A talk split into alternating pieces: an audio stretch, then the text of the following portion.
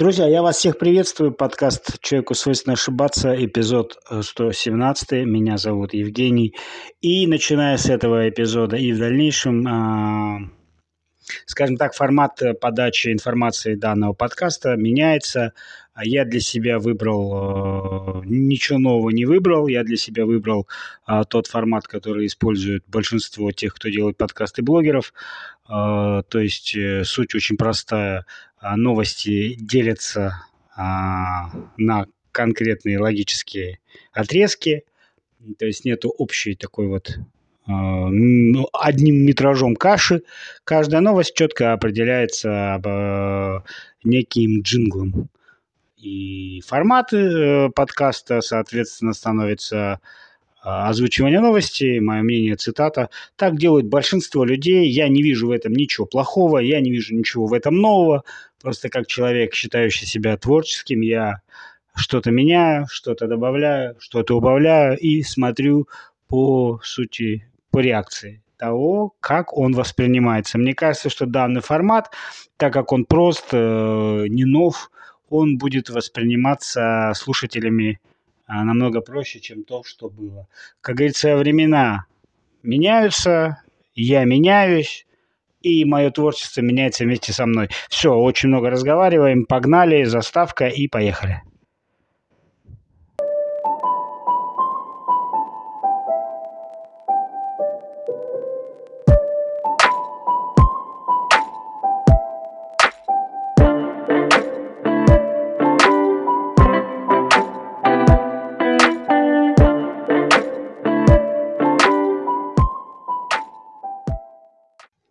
И вначале, для того, чтобы начать обсуждать то, что интересовало меня а, в этот промежуток времени, что я молчал, хочу сразу вам сказать, что данный качество эпизода будет несколько переходным, потому что новый микрофон в пути, старый уже наладан дышит. Наверное, вы чувствуете, что где-то есть не очень хорошее качество, но, в принципе, кто-то мог бы, да и я сам себе тоже сказал, что ну и нафиг, придет новый микрофон, тогда запишем. Но, ребят, хочется, хочется, ведь это мое хобби, это мое занятие, это а, то, что мне нравится делать, поэтому хочется говорить, хочется творить, поэтому не обессудьте, строго не судите. Наверное, следующий эпизод уже будет с новым микрофоном, и качество там будет уже более лучше.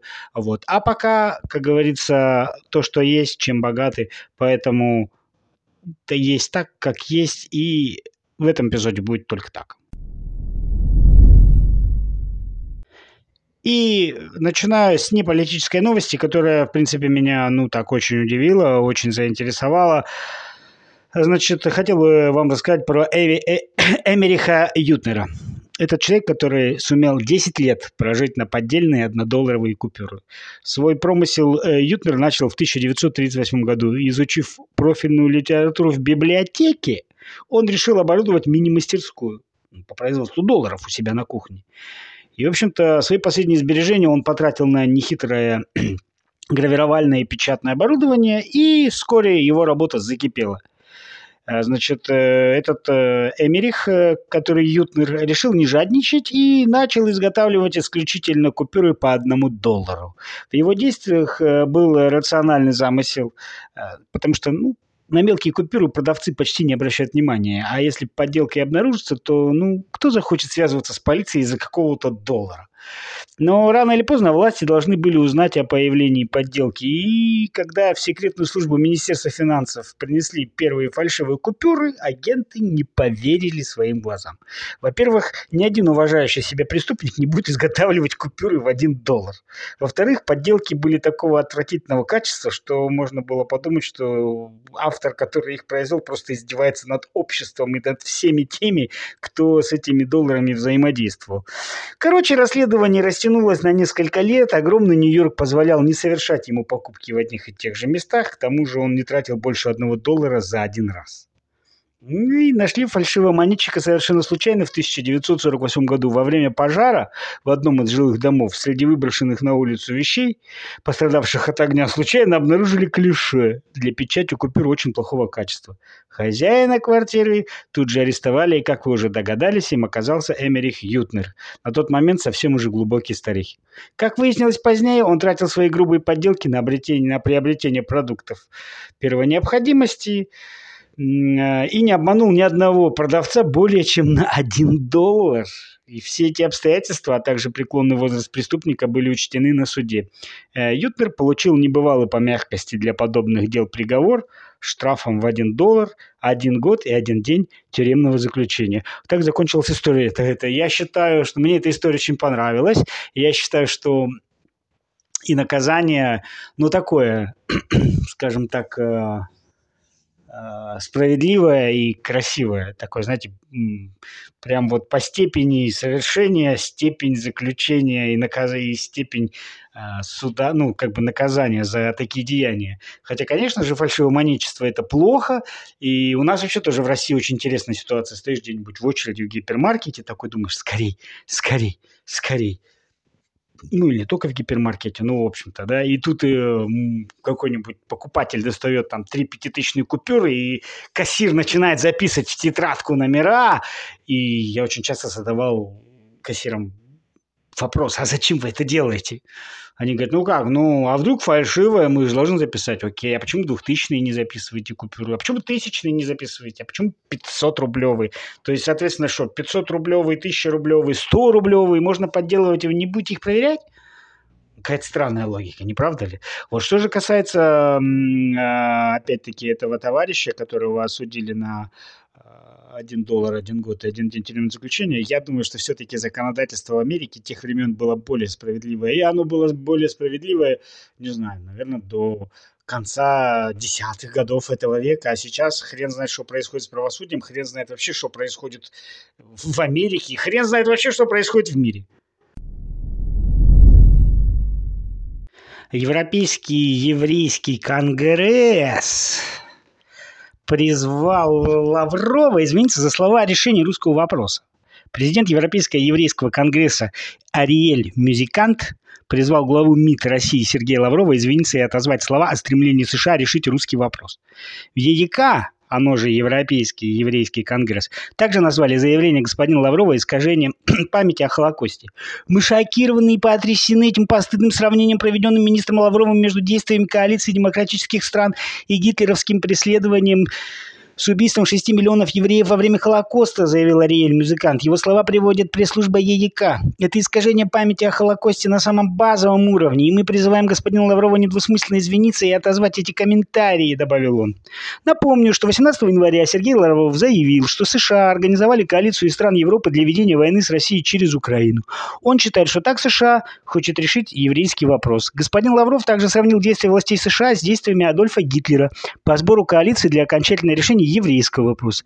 Позже из-за этих слов в МИД Канаде вызвали российского посла в Белом доме. Это заявление назвали оскорбительным. Ах, ах, ах, ах. Ничего плохого не могу сказать про евреев, но про вот этих евреев из Европейского конгресса могу сказать одно. Лицемерные вы мрази. Вы, не, вы пытаетесь выковырить из слов э, Лаврова там какие-то козявки, и, а совсем другой не видите. То, что еврей Зеленский в открытую поддерживает нацистов, коллаборантов, а также героизирует тех, кто убивал евреев на территории Украины и Польши, вы этого не видите. А и вот Лавров сказал, что так и так, значит, вы сразу... Лавров должен извиниться. Не вопрос. После Зеленского. Как только Зеленский извинится, тогда попросим Лаврова. А так иначе получается какая-то странная компания. Хотя о чем я говорю? Я, между прочим, с Лавровым полностью согласен. Тема танков. Танки Абрамс и танки Леопард пока не поедут на территорию Украины, потому что на э, Ведьмовском шабаше в базе, на базе Рамштайн об этом не договорились. Есть версия, что немецкие танки «Леопард» не могут попасть на Украину. Их не может физически поставить э, Шольц, потому что из 19 обещанных штук больше половины находятся в нерабочем состоянии. Кстати, всем большой привет о том, что как у нас все плохо в армии и как у всех других хорошо. Я вижу, что танки Леопард нифига не готовы. Где хваленое немецкое качество, которое говорят, Мерседесы, БМВ, это же немцы, у них же все... А как выясняется, половина танков просто находится в нерабочем состоянии, именно поэтому они не могут физически попасть на территорию Украины. Что касается немецкого танка Абрамс, я небольшой специалист в танках, но я вам так скажу. Танк Абрамс весит 70 тонн. Наш российский танк Т-90 модернизированный или же современный новейший Армата 100 весит около 50 тонн. В условиях того климата и всего вокруг на Донбассе, всей этой грязи, которая там есть, когда пройдут дожди, можно понять, что танк Абрамс просто завязнет в грязь и больше оттуда никогда не выберется. То есть, в принципе, превратится в груду металла. А, также я читал, что у танка Абрамс за счет того, что он тяжелый, стоит дополнительный двигатель или основной, который используется на вертолетах. И в случае повреждения двигателя в бою, этот двигатель невозможно будет отремонтировать. А значит, танк Абрамс, если он попадет на территорию Украины, станет просто какой-то обузой и ничего хорошего из него не получится. Кстати, сегодня смотрел ролик о том, что танк Абрамс, которым вооружены, я напомню, американские армии, не смог подняться в зимний период времени на пригорок. Он просто скатывается вниз. Короче, танки на Украину, может быть, и поедут, но не сейчас. Ну, даже когда они поедут, мы будем его просто рассматривать как большое, тяжелое, железное говно. Минторг предложил вернуть перед торговыми центрами маленькие торговые палатки. И я так понимаю, что это возвращение назад в 2012 год, когда те же самые палатки были закрыты, потому что были выставлены какие-то уж я не помню какие условия для значит, представителей малого и среднего бизнеса, которые оказались просто ну, неподъемные, и они закрылись. А я помню, что в каждой остановке, в каждом павильоне были, можно было купить сигареты поштучно, пиво, шоколадки, какую-то мелочевку. И даже одно время, я помню, было так, что там продавали, э, значит, можно было пополнять телефон. Но это уж было совсем давно, еще во времена, когда можно было покупать предоплатные карточки. Помните, такие пластиковые. Их покупаешь, стираешь, вводишь, и у тебя зачислено 100 рублей на телефон. Вот. А в 2012 году эти ларьки пришлось закрыть. Я помню, что остановки опустели. Но святое место пусто не бывает. Я помню, что на какой-то промежуток времени, в самый-самый короткий период, на их место пришли цветы. Но цветы не полетели, поэтому на их место пришло что? Правильно. Я не знаю, как у вас, лично там в регионе, где я жил, везде повсеместно стали продавать наркоту под видом морских соль для, соль для ванн, удобрений. И, в общем-то, это ни к чему хорошему не привело. Когда ужесточили законы, буквально там в течение года эти ларьки тоже закрылись, на их место пришли что? Микрофинансовые организации. Это отдельная тема для разговора. Сейчас и микрофинансовые организации тоже постепенно пошли на спад, их немножко придавили, но то, что творилось, это был полный беспредел. Сейчас с остановочными павильонами тоже все очень печально, в том плане, что ничего криминального сейчас там не происходит, но там либо Озон, либо Валберис, либо разливное пиво, по крайней мере у нас в нашем городе. То, что сейчас э, Минторг хочет вернуть эти павильоны обратно, чтобы там продавалась всякая мелочевка, Блин, ну, наверное, это прикольно, но я не знаю, посмотрим. По крайней мере, владельцы торговых центров, перед которыми хотят открывать эти ларьки, негодуют и говорят, что они против. Ха-ха-ха, понятное дело. Вчера зашел спор у нас э, в одной группе, в, в одном паблике ВК, посвященный спорту. Обязательно возник, э, значит, э, спор про политику. О, куда, куда же без этого, без этого никуда не деться. Один молодой человек стал мне доказывать, к, к чему, не знаю, я уж не помню почему, что американцы были на Луне. На что я ему сказал, что американцы на Луне не были. Он говорит, какие доказательства? Я говорю, а у тебя какие? А у меня видео есть. И у меня есть видео. Дело в том, что у меня нет никаких доказательств, у меня есть просто здравый смысл. Если 60 лет тому назад американцы смогли прилететь на Луну, что мешает им это сделать сейчас? При том, что за 60 лет технологии, в том числе и космические, шагнули ой-ой как вперед. Америка это вообще большая страна фейков. Они типа летали на Луну, они типа прям самая лучшая армия в мире, они везде приходят, приносят свободу и демократию.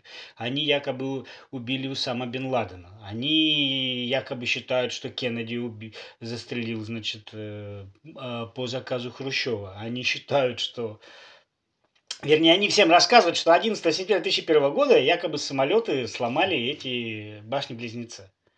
Ну, везде фейки. Во-первых, никакую свободу демократию они нам не приносят, это раз. Во-вторых, Кеннеди, скорее всего, убили они сами, потому что он имел хорошие отношения с Советским Союзом. По поводу 11 сентября, там уже специалисты, многие эксперты сказали, что даже если бы самолет врезался в дом, он не мог так сложиться. Он так мог сложиться в результате одновременного а, срабатывания, с детонацией взрывных устройств, которые заранее были установлены на эти башни-близнецы. Что касается Усама Бен Ладена, блин, его ликвидировали, никто не знает точно где, кто его ликвидировал, ни о ком не говорят говорят, и те люди, которые якобы его ликвидировали, ликвидировали, они потом загадочно погибли в авиакатастрофе, причем все вместе. А где тело сам Бен они не сказали, сказали, что они его кремировали, а прах распространили над океаном. Очень удобная позиция. То же самое касается их полетов в космос. Типа они там были на Луне и типа бла-бла-бла. Ну что ж, мы, как здравомыслящие люди, конечно же, верим им и считаем, что они всегда говорят истинную правду. Ну что делать? Окей.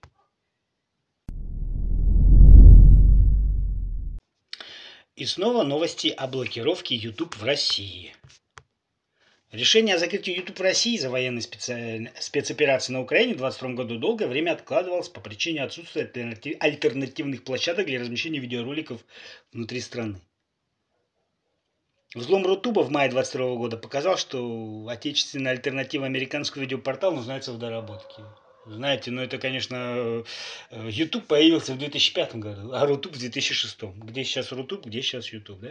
Но тем не менее, вот. Эти доработки и модернизации ведутся с максимальной интенсивностью и дают свои плоды. Рутуб уже начал выдерживать нагрузки в 50 миллионов человек. Пережил ряд модернизаций платформ. Туда отбирают лучших программистов и разработчиков, что неудивительно при полной поддержке «Газпрома». В начале 23 года в медиапространстве начала готовиться информационная почва для полного отключения YouTube. Э, с рядом заявлений о скорой блокировке выступили государственные деятели России. Ранее известные по ограничениям, связанным с увеличением полномочий Роскомнадзора и сети интернет, поправка в Уголовный кодекс об оскорблении чувств верующих и в Кодекс о административных правонарушениях о пропаганде ЛГБТ. Все эти инициативы были приняты законодательно. По всем признакам российским провайдерам в ближайшие месяцы выйдут ознакомиться с указом о запрете доступа к YouTube, который заменит модернизированный Рутуб с подстраховкой сервисами ВКонтакте и Одноклассники. Какой из этого вывод? Технически Россия сможет пережить блокаду Ютуба, но пользователям придется довольствоваться только отечественными видеоблогерами, сериалами, мультфильмами и образовательными программами. А что думаю я по этому поводу? Ну, как вам сказать? У меня на Ютубе есть э, несколько созданных таких плейлистов. А, видео там релаксационные, еще какие-то, которые я пересматриваю, которые работают фоном. Мне бы, конечно, YouTube терять не хотелось. Но Google из России ушел. Сервисы Google мне нравятся. Мне нравится их почта, мне нравятся их заметки, мне нравится их диск, а, мне нравится их календарь. YouTube тоже нравится. Бесплатные сервисы продолжают работать в России. Я думаю, они будут работать дальше, так же, как они работают в Иране, даже в Крыму, в котором 8 лет уже санкции. Там тоже э, сервисы Гугла работают только вот бесплатно. Вот. Но, с другой стороны, с другой стороны, я понимаю, что им ничего не стоит нас отключить, хотя это может, конечно, вызвать ящик Пандоры, все другие страны скажут, эй, алло, а если вы Россию отключили, вы и нас можете отключить. Поэтому Google здесь немножко, конечно же, опасается своих э, каких-то э, удара по репутации, хотя я не понимаю, вот э, бесплатные сервисы работают, а платные не работают. Ну тогда не работало бы все. Зачем вы тогда остались? Вы теряете деньги. Я готов был платить и за Gmail, то есть я готов был платить по подписке Google One.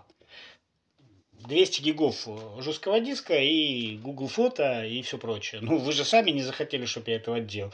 А альтернативные методы, которые там сейчас рассказывают в интернете, что можно вот так, зайдите здесь, здесь переключить, можно казахскую сделать карту, тыры-пыры, тыры-пыры. А можно даже просто заплатить, если, допустим, подписка стоит 200 там, рублей, ты платишь 300 и тебе подключать. А я принципиально не хочу этого делать, потому что сервисы Google, они как бы клевые, да, но я не, они ушли и ушли. Мы тут недавно на Mobile Review в телеграм-канале в комментариях тоже с человеком пообщались. Там была статья, где говорилось, что компания Apple ушла из России и тыры-пыры, растопыры. И я написал, ушла и флаг в руки, нехер им здесь делать. И один написал, ну конечно, зачем нам технологии, зачем нам инновации? Да, лучше пусть будут алкаши, и наркоманы и скрепы.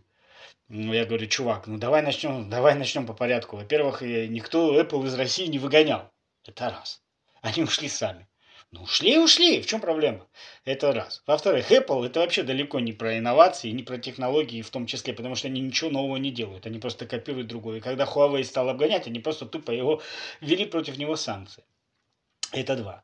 Поэтому также и с Гуглом. Да, мне Google нравится, но я люблю свою родину, я живу в России. Ушли, до свидули и, и все. Что касается то, что я потеряю эти видеоролики, я немножко прощупал, поплавал в Рутубе. Конечно, там нету многого, но там есть из того, что мне нужно, тоже вполне себе. Поэтому как только YouTube заблокируют, вот, э, я перейду на Рутуб, тем более, что там у меня есть э, учетная запись, ну, принципиально там не сижу, потому что есть YouTube, поэтому ждем, как только, так сразу, поэтому, ну, уйдет и уйдет, умер Максим, ну и хрен с ним, положили его в гроб, дальше сами знаете, Google с катертью дорога, YouTube тоже.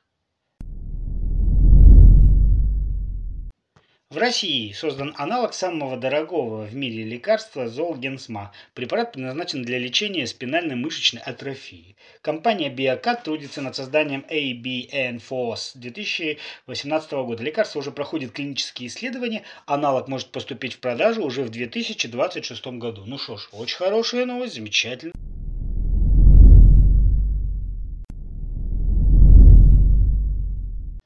Недавно своими высказываниями нас всех порадовал Жозеп наш Баррель, тот самый дипломат из Евросоюза. Давайте помнить, что Россия великая страна, великая нация, и она привыкла бороться до конца, привыкла почти проигрывать, а потом восстанавливаться. Она сделала это с Наполеоном, она сделала это с Гитлером. Было бы абсурдно думать, что Россия проиграет войну если, и что ее военные некомпетентны.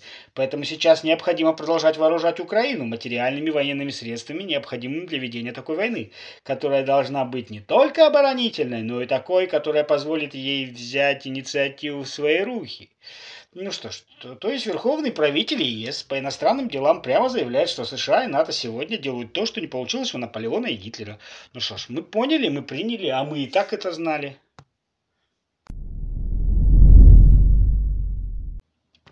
Минутка истории. Думаю, древним украм, а также тем политическим хохлам, которые считают себя избранной нацией, будет интересно.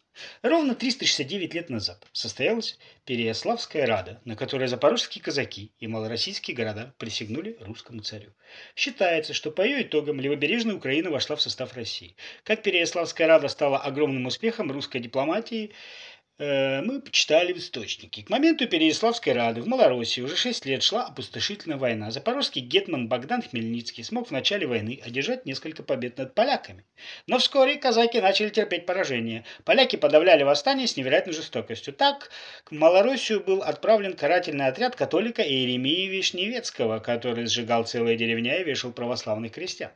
Хмельницкий решился обратиться за помощью к России, за которой объединяли общая вера и язык. Казаки попросили принять малорусские земли в подданство русского царя. В Москве был собран Земский собор, который единодушно проголосовал за присоединение Малороссии. Интересно, что уже во время Переяславской рады Хмельницкий потребовал у главы московской делегации Василия Бутурлина чтобы представители русского царя присягнули казачьим вольностям, как это было принято в Речи Посполитой. В противном случае казаки отказывали верности московскому царю. Бутурлин заявил, что не имеет таких полномочий, а сравнение русского царя с польским королем и вовсе оскорбительно. Московский боярин напомнил, что русское посольство приехала по многократным просьбам и челобитиям казаков, которые вели тяжелую войну с поляками. И Хмельницкому ничего не оставалось, как во всем положиться на государеву милость и веру и принять присягу. После долгой и кровопролитной войны с Речью Посполитой Россия присоединила левобережную Украину, но ключевая победа была одержана в Переяславле. Казаки и малороссийские города перешли в русское подданство на наших условиях. И это стало возможным благодаря умелой дипломатии московского боярина Бутурлина. Это вот новость ко всем тем, какие земли сейчас освобождает Россия, какое она имеет к ним отношение, почему Россия не оккупант и бла-бла-бла-бла-бла-бла-бла-бла-бла-бла-бла-бла. И что-то нет никакого слова про древних укров, про выкопанные черные моря, про титульную нацию и про то, что русские ордынцы, и что Украина с ними воевала 24 раза, и что ты-ты-ты, ты-ты-ты-ты-ты. Учите историю, ёпта. В Греции провели опрос, и выяснилось, что греки не скрывают своего уважения к Владимиру Путину и любви к русским. Западным политикам еще надо поучиться работать так, чтобы тебя любило население недружественных стран. Молодые ребята из Афин рассказали проекту «Влад Тудей», кто виноват в экономическом кризисе и когда закончится конфликт на Украине. Вот вам главные тезисы. Конфликт на Украине завершится, когда Путин возьмет всю Украину в конце концов. А вообще, мы все верим в Путина, говорят греческие ребята. Следующий тезис. Мне нравится, что Путин пытается возродить СССР. Он сильный политик, он сильный президент. НАТО и Греция отправляют оружие на Украину. Это является большой ошибкой со стороны Греции. Из-за этого мы и стали злодеями. Мне просто нравится Россия. Я люблю русских. Я знаю, что это прекрасная страна. Менталитет немного странный, но я бы с удовольствием поехал бы сейчас туда в качестве туриста. И да, даже сейчас бы поехал. Я не думаю, что виноват Путин в том, что у нас растут цены. Виноват подоходный налог, который достиг уровня 24%. При этом минимальный доход физического лица находится на уровне 710 евро. В этом основная причина кризиса. Путин ни в чем не виноват. Конфликт на Украине тоже здесь ни при чем. Таков был опрос одного из проектов, чтобы вы понимали, какое отношение к нам находится в Европе. И оно очень разное, очень разношерстное, очень разновластное, чтобы вы не думали, что вся Европа ненавидит Россию. Все. Нет, это не так.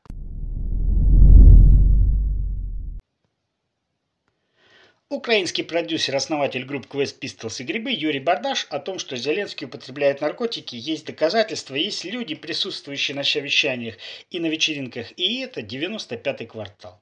Да и доказательств никаких не надо. Я, говорит он, как человек, прошедший многое, видевший многое, человек, который никогда не сталкивался с наркотиками, э, сразу вижу, кто, что и что, и, и чем живет. Тот, кто сталкивался с наркотой, он видит человека, видит мимику лица, он же понимает, что тут что-то не так. Мне кажется, его поддерживают, чтобы он не умер. И поддерживают очень серьезные медики. Он выглядит так, как если бы он, бы он висел 4-5 дней без остановки. И он выглядит так каждый день. Электрошоком там его бьют, может, я не знаю. Не знаю, что с ним делают. Но на лице вся тяжесть. Все говорят, это от войны. Да хрен там это от войны. Он переживает за свой народ? Да я вас умоляю. Он переживает только за свою жопу. Зеленский артист чистой воды. Если бы он переживал за свой народ, то сейчас 400 тысяч убитыми бы в нашей стране не было. Вот такая вот история. Видимо, этот человек чем-то не угодил Зеленскому, и, возможно, он уже не на Украине, раз он так свободно там говорит. Ведь в свободной, в светлой, демократической Украине говорить правду нельзя, а уж свое мнение тоже. Ты должен только слушать то, что говорит тебе президент, и колебаться с линии партии. И еще один здравый возглас из Европы. Президент Хорватии Зоран Миланович об отказе парламента об участии миссии ЕС по поддержке украинской армии. Это участие юридически очень сомнительно. Это решение, что ЕС впервые в своей истории примет участие в войне, и это противоречит договору о функционировании ЕС.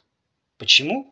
Потому что он предусматривает исключительно миссии за пределами территории ЕС. Вашингтон и НАТО ведут прокси-войну против России через Украину. Я не вижу цели санкций против Москвы. План не может заключаться в том, чтобы убрать Путина. План не может быть санкциями. Санкции – это глупость. И мы ничего этим не добьемся. Милошевича тоже не раздавили санкциями. И кем они должны быть? Рабами Америки? Ну что ж, здравый смысл, здравый, здравый возглас. Ведь многие в Европе понимают, что те 12 тысяч санкций, которые вели против нашей страны, не работают. Нет, они, безусловно, работают в каких-то вещах, но не все 12 тысяч сработали. Да и там ну, слушайте, я вас умоляю, нам обещали пустые прилавки, нам обещали, что у нас не будут летать самолеты, нам обещали, что у нас остановятся поезда, у нас выключатся смартфоны, у нас не будет интернета, у нас не будет ничего, у нас будут пустые аптеки. Я был вчера в магазине, все есть. 23-й год уже, скоро уже год, как ввели санкции. Где это все? Этого нет. А Европа от этого страдает. Поэтому, когда такие возгласы происходят, в Европе это, конечно, хорошо. Но я думаю, что такие возгласы будут гасить. Ведь в Европе не принято говорить правду. Там ведь свобода слова, правда? Жители Артемовской Солидара рассказывали, как ВСУ уничтожают города. Фосфорными снарядами по жилым домам мирных жителей обстреливают вооруженные силы Украины. Об этом и других зверствах украинских националистов рассказывают жители Артемовской Солидара. В то же время, согласно Женевской конвенции, применение фосфорных снарядов строго запрещено, там, где жертвами могут быть мирные жители. Такие боеприпасы вызывают тяжелые ожоги и острое отравление. Свидетельств военных преступлений национальных батальонов на Украине немало. Так в сеть можно найти массу в сети, можно найти массу роликов, где жители сами рассказывают о зверствах банд формирований. Не стесняясь и не прячась, ВСУ разносили город из танков и минометов. Чтобы показать результаты, пригоняли западных журналистов, рассказывает жительница Артемовска. Теперь девушка в безопасности. Хочу отметить, что это еще одно из доказательств геноцида русского населения фашистским режимом Украины.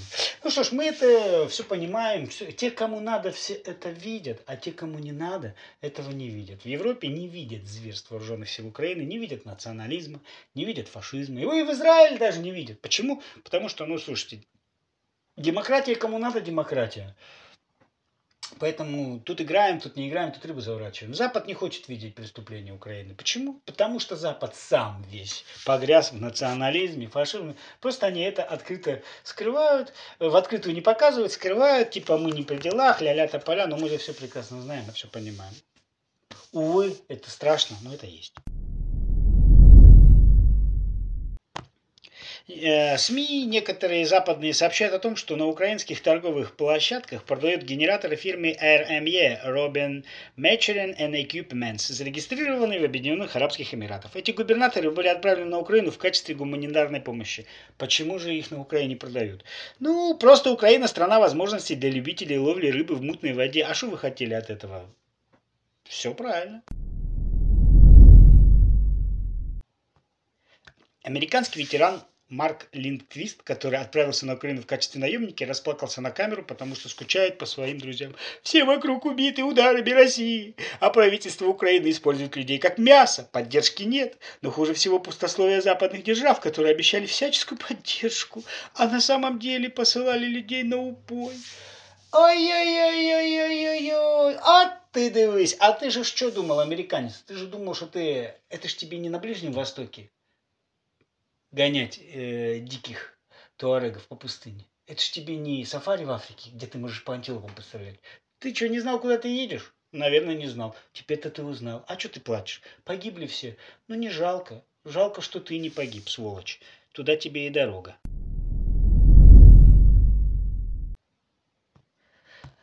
Латвийский наемник Кристи Анкас в интервью новостному порталу jaunus.lv признался, что взял на память зубы российского танкиста. Зубы, да, мы уничтожили танк, все было разрушено.